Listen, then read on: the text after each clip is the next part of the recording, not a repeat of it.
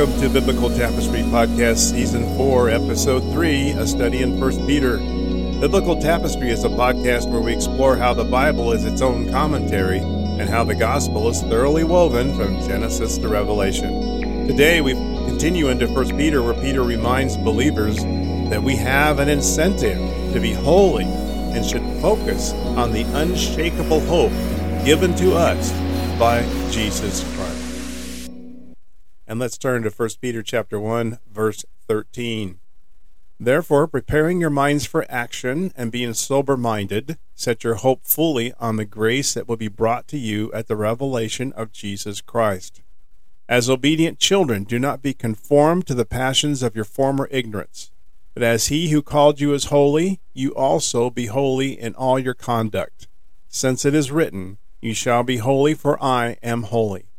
And if you call on him as Father, who judges impartially according to each one's deeds, conduct yourselves with fear throughout the time of your exile, knowing that you were ransomed from the futile ways inherited from your forefathers, not with perishable things such as silver or gold, but with the precious blood of Christ, like that of a lamb without blemish or spot. He was foreknown before the foundation of the world, but was made manifest in the last times for the sake of you, who through him are believers in God, who raised him from the dead and gave him glory, so that your faith and hope are in God. All right, back to verse 13. Therefore, preparing your minds for action and being sober minded, set your hope fully on the grace that will be brought to you at the revelation of Jesus Christ. Again, every time you see the word therefore, this is a reach back to the previous verses. And this reaches back to the previous, previous 12 verses that we have studied. Peter is beginning to tell us to live a godly life, but this is because of God's saving work found in verses 1 through 12. I encourage you to review the previous two episodes in this chapter if you need to get caught up. Now, Peter describes how a life can be lived because of this great salvation. In this verse, we are instructed to prepare our minds for action. This in Greek is quite literally to gird up your loins of your mind. This means to tuck in your normal for the period, long flowing garment to accomplish work or to run, just like Elijah did in 1 Kings, in fact, 1 Kings 1845. And in a little while, when the heavens grew black with clouds and wind, and there was a great rain, and Ahab rode and went to Jezreel. And the hand of the Lord was on Elijah, and he gathered up his garment and ran before Ahab to the entrance of Jezreel. Well, that wouldn't have been possible if he just let it run around his feet. So you had to bring it up. So to gird up your mind means to take the effort to dis- discipline your mind, discipline your mind to think differently.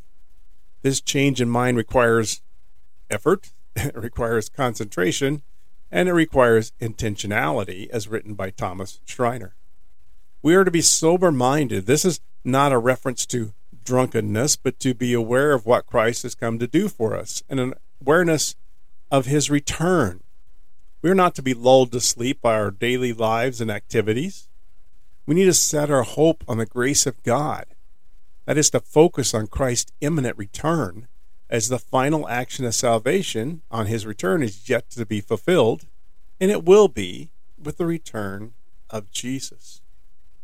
Verse 14 says, As obedient children, do not be conformed to the passions of your former ignorance, but as he who called you is holy, you also be holy in all your conduct, since it is written, You shall be holy, for I am holy.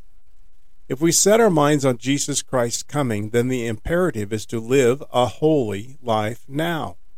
Part of being holy is to not be conformed to old passions from a life lived in ignorance of the grace of God.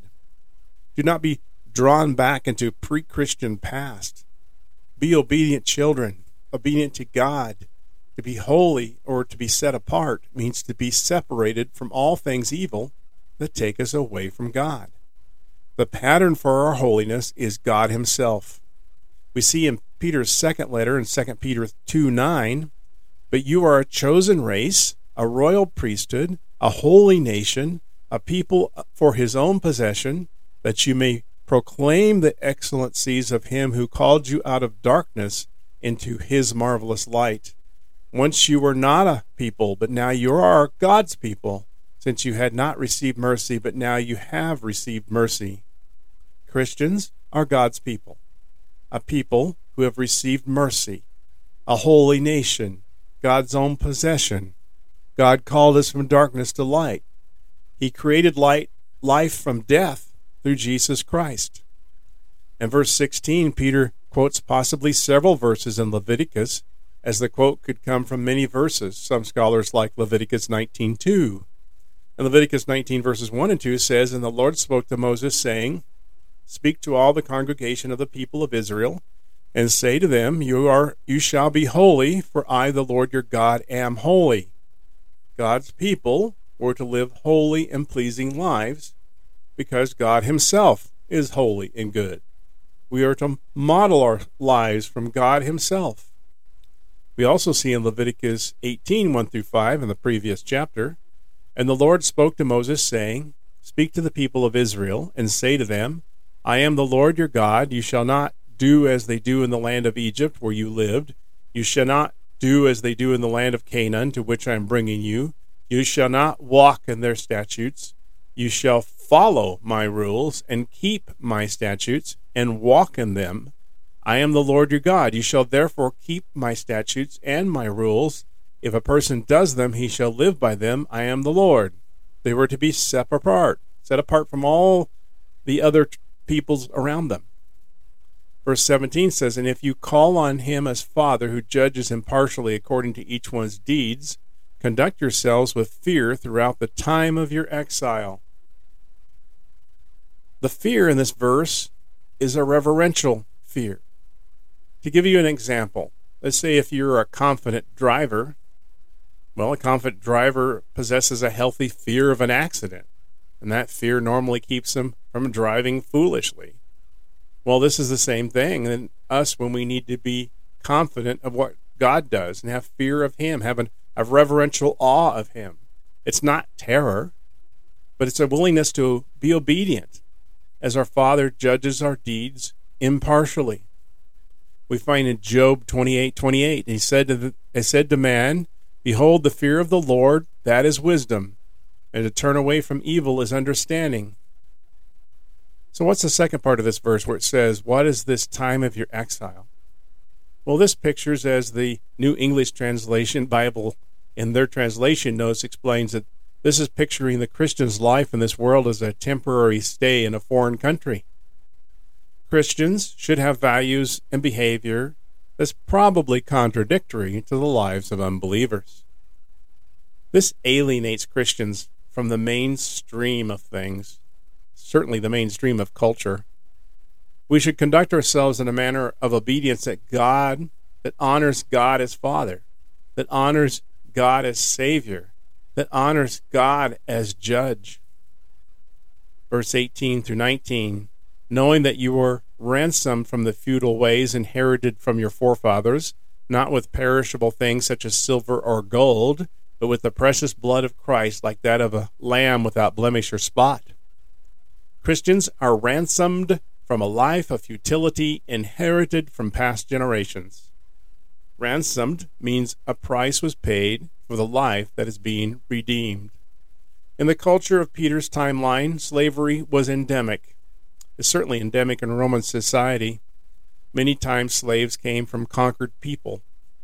But a slave in Roman society could have their freedom purchased.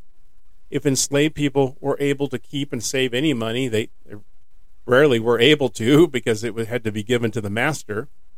But if they were given some kind of money, and some were, it was possible that they could use these funds to buy their freedom for a sum agreed by their master. Now, in Roman society, this was called manumission. It came in many forms, often involving a magistrate and a contract between the freed slave and the former master, and then sometimes large sums of silver and gold were required to earn that freedom or to purchase that freedom. But looking again in verse 19, but the precious blood of Christ, like that of a lamb without blemish or spot, or Christians have been purchased differently. We've received freedom from permanent separation from God because of the blood of Christ Jesus spilled on Calvary. Jesus the precious and perfect blood of the Lamb of God, accomplished the redemption of people. Silver and gold are temporal. The blood of uh, goats and sheep is temporal and fleeting. But the blood shed by Christ Jesus established a permanent redemption. Christ was the final sacrifice that was a permanent way for sins to be forgiven. Verse 20 says, He was foreknown before the foundation of the world, but was made manifest in the last times for the sake of you. The redemption story through Jesus Christ did not start at the manger but it started from the beginning of time itself. And we found in Colossians chapter 1 verse 15 talking about Jesus Christ. He is the image of the invisible God, the firstborn of all creation. For by him all things were created in heaven and on earth, visible and invisible, whether thrones or dominions or rulers or authorities, all things were created through him and for him. And he is before all things, and in him all things hold together and he is the head of the body, the church. He is the beginning, the firstborn from the dead, that in everything he might be preeminent. For in him all the fullness of God was pleased to dwell, and through him to reconcile to himself all things, whether on earth or in heaven, making peace by the blood of his cross. Christ came to save mankind at just the right time in history. And Paul tells us in Romans 5 6 for while we were still weak, at the right time, Christ died for the ungodly. For one will scarcely die for a righteous person, though perhaps for a good person one might dare even to die. But God shows his love for us, and that while we were still sinners, Christ died for us. Since therefore we have now been justified by his blood, much more shall we be saved by him from the excuse me from the wrath of God. For if while we were enemies we were reconciled to God by the death of his Son, much more now that we are reconciled shall we be saved by his life. More than that, we also rejoice in God through our Lord Jesus Christ, through whom we have now received, here it is, reconciliation. The price was paid. And in Ephesians 1 3, blessed be the God and Father of our Lord Jesus Christ, who has blessed us in Christ through every spiritual blessing in the heavenly places even as he chose us in him before the foundation of the world, that we should be holy and blameless before him. In love, he predestined us for adoption to himself as sons through Jesus Christ, according to the purpose of his will, to the praise of his glorious grace, with which he has blessed us in the beloved. In him we have redemption through his blood, the forgiveness of our trespasses, according to the riches of his grace which he lavished upon us, and all wisdom and insight, making known to us the mystery of his will, according to his purpose which he set forth in Christ, as a plan for the fullness of time, to unite all things in him, things in heaven and things on earth. It would be a tragedy to not understand that grace from God, that grace he has shown us, and what that means. What a privilege has been given to believers to live in a way, in a manner that honors God. God did all this for our sake, and we should honor Him by living a holy life, and that should not be a burden. Verse 20 says, He was foreknown before the foundation of the world, was made manifest in the last times for the sake of you, like we just read. But we add the second half of that sentence in verse 21 who through him are believers in God, who raised him from the dead and gave him glory so that your faith and hope are in God. We have put our faith in God because of the work of Jesus Christ. As in verse 3 of this chapter, our hope is rooted in the resurrection of Christ. Verse 3 says, Blessed be the God and Father of our Lord Jesus Christ. According to his great mercy, he has caused us to be born again to a living hope through the resurrection of Jesus Christ from the dead.